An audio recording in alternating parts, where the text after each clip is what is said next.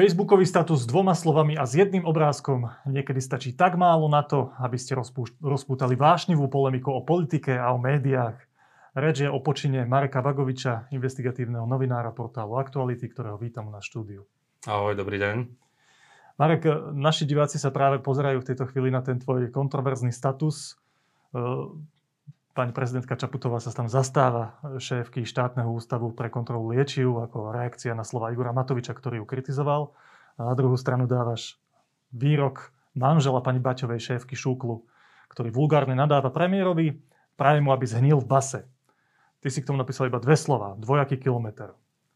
Predtým, ako to rozoberieme, tak sa ťa opýtam na tú motiváciu, že čo ťa viedlo k tomu napísať tento status a tak provokatívne sa opýtam, že chcel si byť chce si tak pichnúť do toho osieho hniezda mediálno-politického, chcel si byť iný, chcel si byť zaujímavý. Prečo si to zverejnil? To nebolo prvýkrát, kedy som niečo podobné napísal. Ja už aj v minulosti som podobným spôsobom komentoval, reflektoval politiku, politické udalosti. Možno sa k tomu ešte dostaneme k tým konkrétnym príkladom. Ja nemám rád, keď eh, novinári používajú naozaj dvojaký meter. A nielen novinári, ale aj politici, ľudia z mimovládok a všeobecne verejne činní ľudia. A mal som pocit, že keď kritizujeme konkrétneho nejakého politika za jeho výroky, ktoré teda podľa pani prezidentky viedli až teda k výhrážkam Zuzane Baťovej a na druhej strane si nevšímame výroky, povedzme, jej manžela, ktorý veľmi vulgárnym, agresívnym spôsobom utočí na Igora Matoviča.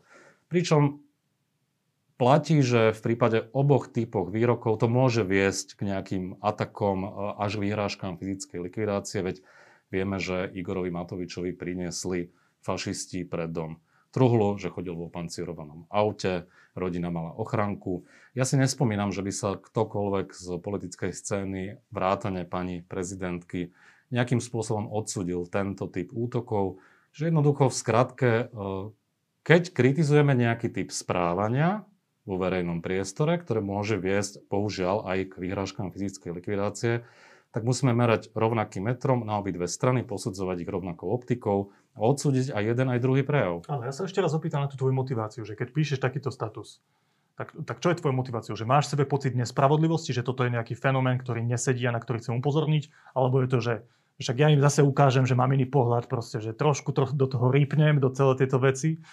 Čo je tá tvoja motivácia primárna, keď sa rozhodneš toto zverejniť?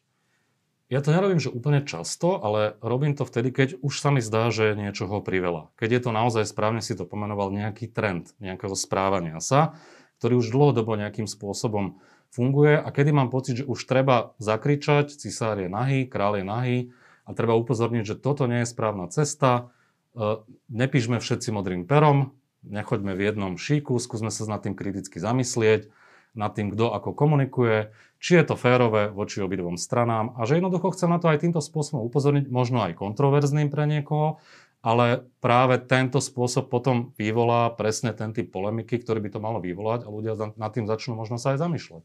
Mhm, takže ty chceš vyvolať tú polemiku, to je úplne že logický úmysel. Za Určite áno, ale nie je to, že na silu nejaký typ provokácie. A keď už som spomenul tie príklady z minulosti, v roku 2017, kedy sa tak intenzívne diskutovalo o tom, že Robert Fico chce byť prozápadný, chce, aby Slovensko vstúpilo do jadra EÚ, tak tedy veľká časť eh, novinárov písala statusy, články, že Fico je vlastne menšie zlo ako Sulík, ktorý bol vtedy taký možno, že euroskeptik a že je to správne, že keď chceme ísť s ním do jadra. Ja som vtedy napísal podobný kontroverzný status, kde bolo napísané, že kto sa ešte nevyjadril, že Fico je menšie zlo ako Sulík, nech napíše na úrad vlády súdruhovi Tomášovi. Vyvolalo to úplne presne rovnaký typ reakcií. Tí istí ľudia, čo dnes tam reagovali, ako si to môžem dovoliť a tak ďalej. K reakciám sa ešte dostaneme, ale to samozrejme nie je prvýkrát. Dokonca to nie je ani v takej ďalekej minulosti, ako si spomenul. Už aj 17. februára napríklad si kritizoval to, že ako médiá interpretujú to, že máme najvyšší počet mŕtvych na počet obyvateľov. A k tomu si dal taký celkom provokatívny status, ktorý sa trošku zastal vtedajšieho ministra zdravotníctva Marka Krajčího. Ale k tomuto konkrétnemu statusu sa chcem opýtať. Tak on je namierený proti komu? Je namierený vo všeobecnosti voči tomu, ako médiá sa pozerajú na tú udalosť, alebo je namierený voči prezidentke Čaputovej, ktorá sa zastala šéfky Šúklu a nepovedala ani slovo k tomu, čo manžel šéfky Šúklu napísal Matovičovi, že na koho je cielená tá, to ostrie toho tvojho statusu? voči všetkým, ktorí naozaj nemerajú rovnakým metrom. Voči všetkým, ktorí e, vidia neprimerané výroky z ich pohľadu politika kohokoľvek a odsudzujú ich, kritizujú a zároveň si nevšimajú rovnako neprimerané, možno ešte agresívnejšie výroky niekoho iného. Pričom obidva tie typy výrokov môžu viesť nejakej typu reakcie k agresívnemu správaniu, e, atakom, vyhrážkam a tak ďalej. Jednoducho mi to, mi to nepríde fér. Že jednoducho to, to neznamená, že keď je niekto politik vo vysokej ústavnej funkcii a je jedno, o koho ide, ja nebudem sa v tejto relácii Igora Matoviča zastávať, najmä pokiaľ ide o jeho komunikáciu. On urobil toľko komunikačných faulov a to je jeden z jeho najväčších problémov. Ale jednoducho, keď tu niekto e, pomaly, že vyzýva alebo e, sa snaží takým spôsobom útočiť na verejných činiteľov, že to môže viesť až nejakej agresii, čo aj, aj viedlo a neodsúdime tento typ správania, ak je voči politikom a naopak nevšímame si iný typ správania voči uh, uh, proste v tomto prípade Ráda Baťa a tak ďalej, tak mne to nepríde fér. To neznamená, že keď je on ako keby na nižšej váhe politickej, spoločenskej ako Igor Matovič, že si môže dovoliť čokoľvek, že jednoducho, čo je dovolené Bohovi, nie je dovolené Volovi. Áno, a to je presne tá pointa, to ostré, to, čo ti najviac aj tam tí diskutujúci pod tým statusom vyčítali. A to je podľa mňa to, že keď chceš dať takýto nejaký polemický komentár, pichnúť do osieho hniezda, tak je strašne dôležité to, že či máš pravdu. Že či to máš naozaj že premyslené, vyargumentované a že či to, čím provokuješ, nie je len prvoplánová provokácia, ale naozaj sná, že, že to, ako ty vnímaš tú pravdu a tú realitu. Tá výhrada, zacitujem z jedného komentára pod tým tvojim statusom, znie takto. Dávať do jednej roviny vyjadrenie verejného činiteľa z pozície moci voči inštitúciám so súkromnou komunikáciou manžela braniaceho svoju ženu je korektné? Nie je to lacné, lacné porovnávanie neporovnateľného? Nie. Uh, treba si uvedomiť, že Rado Baťo nie je hoci kto.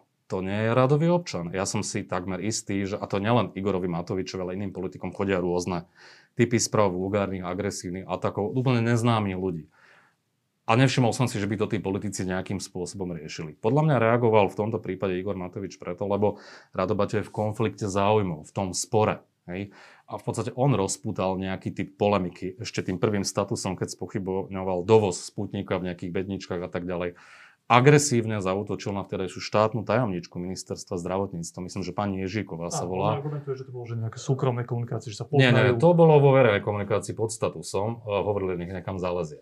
On je v konflikte záujmov, jeho manželka sa nejako vyjadrovala, podnikla nejaké kroky, e, aj kontroverzné v niečom. To prvé stanovisko Šukl bolo na zváženie, že či takýmto spôsobom interpretovať tie veci. Mám na mysli tých 40 krajín, že spája vakcínu rovnaký názov. Bolo také špekulatívne, možno predčasné to stanovisko a tým, že išlo Rada Baťa, ktorý bol, alebo je jej manžel, hoci už teda spolu podľa všetkého nežijú, tak preto podľa mňa zareagoval. Dobre, ale tomu rozumiem. To, to ostrie toho tvojho argumentu, reakcia na to, čo som prečítal, je teda v tom, že Rado Bačo nie je radový občan, do ktorého nejakého názoru, vyjadrení aj vulgárnych verejnú scénu nič Ešte nie je. podriadený Igora Matoviča momentálne. No dobre, ale tá jeho váha predsa len, a to vnímať verejnosti je o mnoho nižšie ako toho verejného činiteľa, toho politika, ktorý tam je zvolený. Vzhľadom na to, že pracoval pre premiérku Radičovu aj prezidenta Kisku a je vo verejnom priestore pomerne dlho. V minulosti. Minulosti. To nevadí, ja si myslím, že... Nie, ale mal by sa správať akože primerane nejak e, vo, všeobecnosti. Ja by som si v živote nedovolil napísať ten takýto typ statusu. Dobre, takže ty tvrdíš, že Rado Baťo, keďže v minulosti aj politicky pôsobil, bol veľmi blízko viacerým politikom, tým, že je manžel šéfky Šúklu, tak to nie je radový občan Presne. a teda to porovnanie sedí. Podľa mňa áno. Dobre. Ale ani tam, ako naozaj, neporovnávajme váhové kategórie. Porovnávajme typ správania a k čomu môže viesť. A keď k niečomu vedie, k vyhrážkam voči Zuzane Baťovej, na druhej strane vyhrážky Igorovi Matovičovi za rôzne typy podobných výrokov, truhla pred domom, pancierované auto. Toto odsudzujme a odsudzujme to rovnako. Mne by úplne stačilo, ale myslím si, že to by bolo že absolútne férové, keby prezidentka Čaputová v tomto prípade, keď hovorila o tých kritických výhradách Matoviča a výhrážkach voči Zuzane Baťovej, keby vo všeobecnosti nikoho by nemusela menovať, povedal, že odsudzuje akýkoľvek typ agresívneho, nenávisného správania, ktorý môže viesť až k vyhrážkam fyzickej likvidácie. Keby to všeobecne pomenovala jedným dýchom v rámci toho, mohol by sa v tom možno nájsť aj Rado Baťo, možno ktokoľvek iný, ale bol by to nejaký jasný odkaz. A toto by som považoval za absolútne férové a primerané. Keď sa pozrieme na tie reakcie na, na tento tvoj status, tak uh, oni sú takého dvojakého typu. Jedni sú politické, druhé sú také reakcie médií alebo bežných ľudí.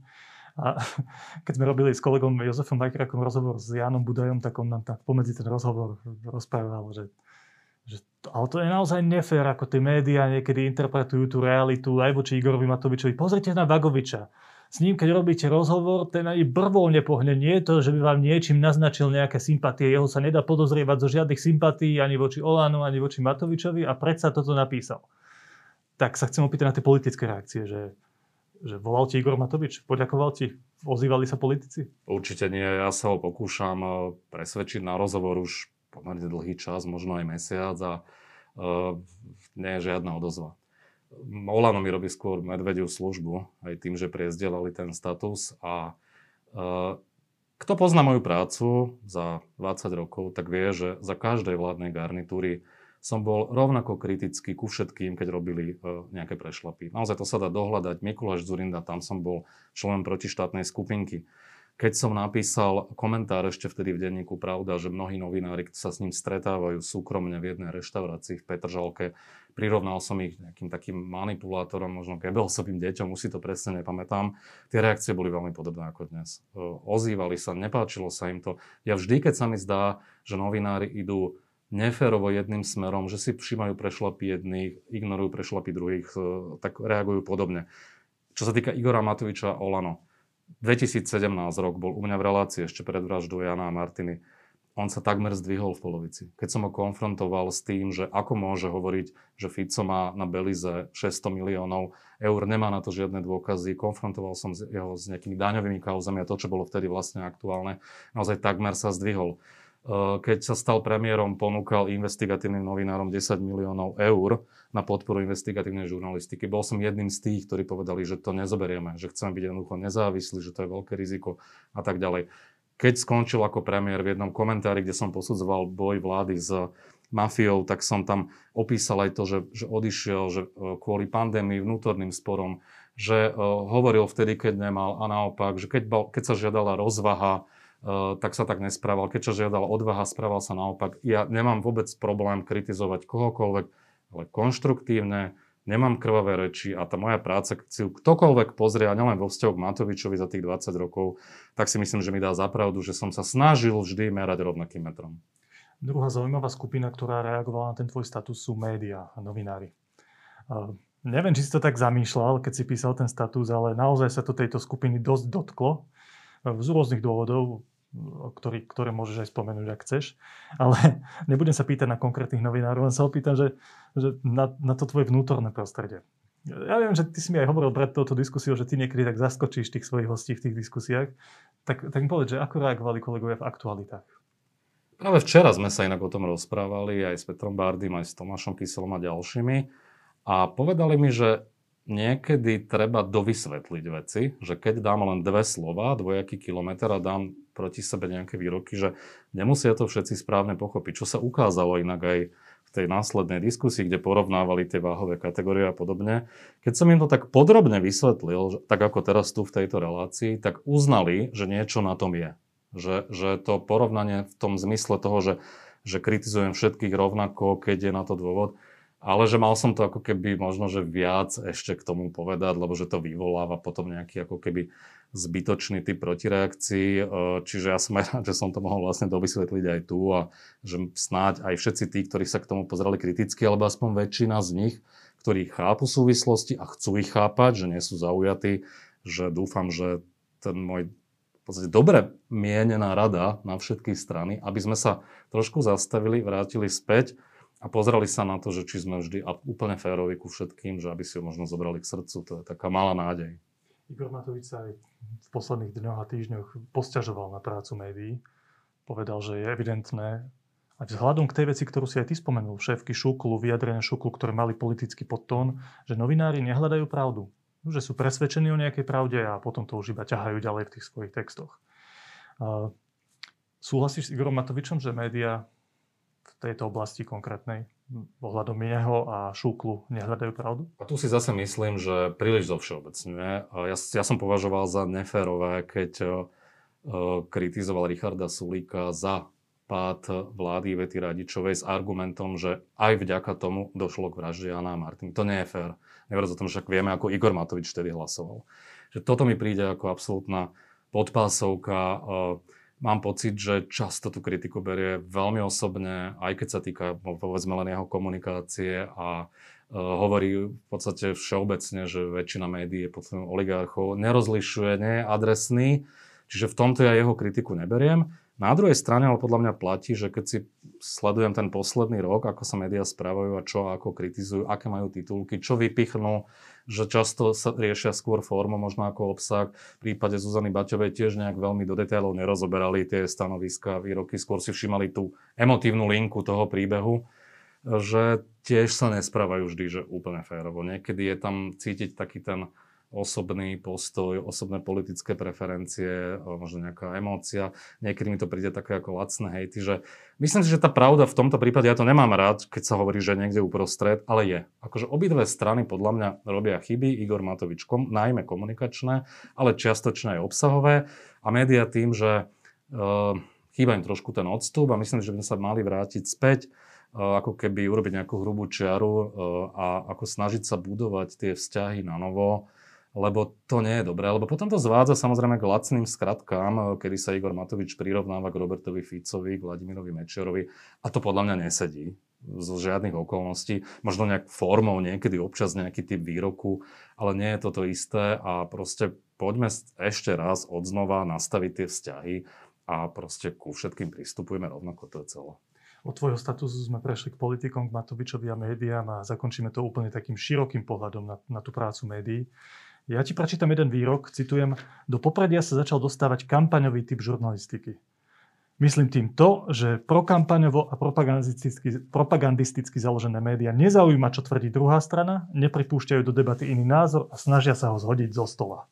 Človeka, ktorý hlása iný ako predpísaný názor, onálepkujú ako fašistu či konšpirátora bez práva na diskusiu. Toto je podľa mňa mimoriadne nebezpečné a nielen pre žurnalistiku. Vieš, kto to povedal? Dag Daniš.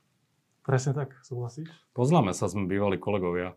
Tak Dak, eh, aj keď má vecne často možno pravdu v pomenovaní určitých javov a trendov, eh, on to trošku tak provokatívnejšie píše a tak možno, nechcem povedať, že prvoplánovejšie, ale tak, že to vzbudzuje ako keby oveľa väčšiu nevolu, ako keby to možno napísal tak akože pokojnejšie, vecnejšie. Čiže čiastkovo sa dá s tými vecami súhlasiť, neúplne absolútne, ale ja, by som, ja sa tu snažím e, tie svoje výhrady prezentovať trošku možno iným spôsobom, iným jazykom a to je možno ten základný rozdiel, aj keď v tých východiskách e, sa možno niekedy viac, niekedy menej ako keby pretíname alebo zhodujeme. No, keď som ťa počúval teraz a som si uvedomil, že naša diskusia vznikla pre ten status, ktorý si ty napísal, tak neviem, či to bolo naozaj miernejšie z hľadiska tých reakcií, ktoré boli veľmi intenzívne. Dve slova. Dve slova. No každom prípade ďakujem veľmi pekne, že si prišiel a povedal nám k tomu pár slov. Všetko dobré. A ja ďakujem za pozvanie, za možnosť to ešte dovysvetliť. Kto chcel, pochopí, kto nechcel, neviem, uvidíme. Ďakujem.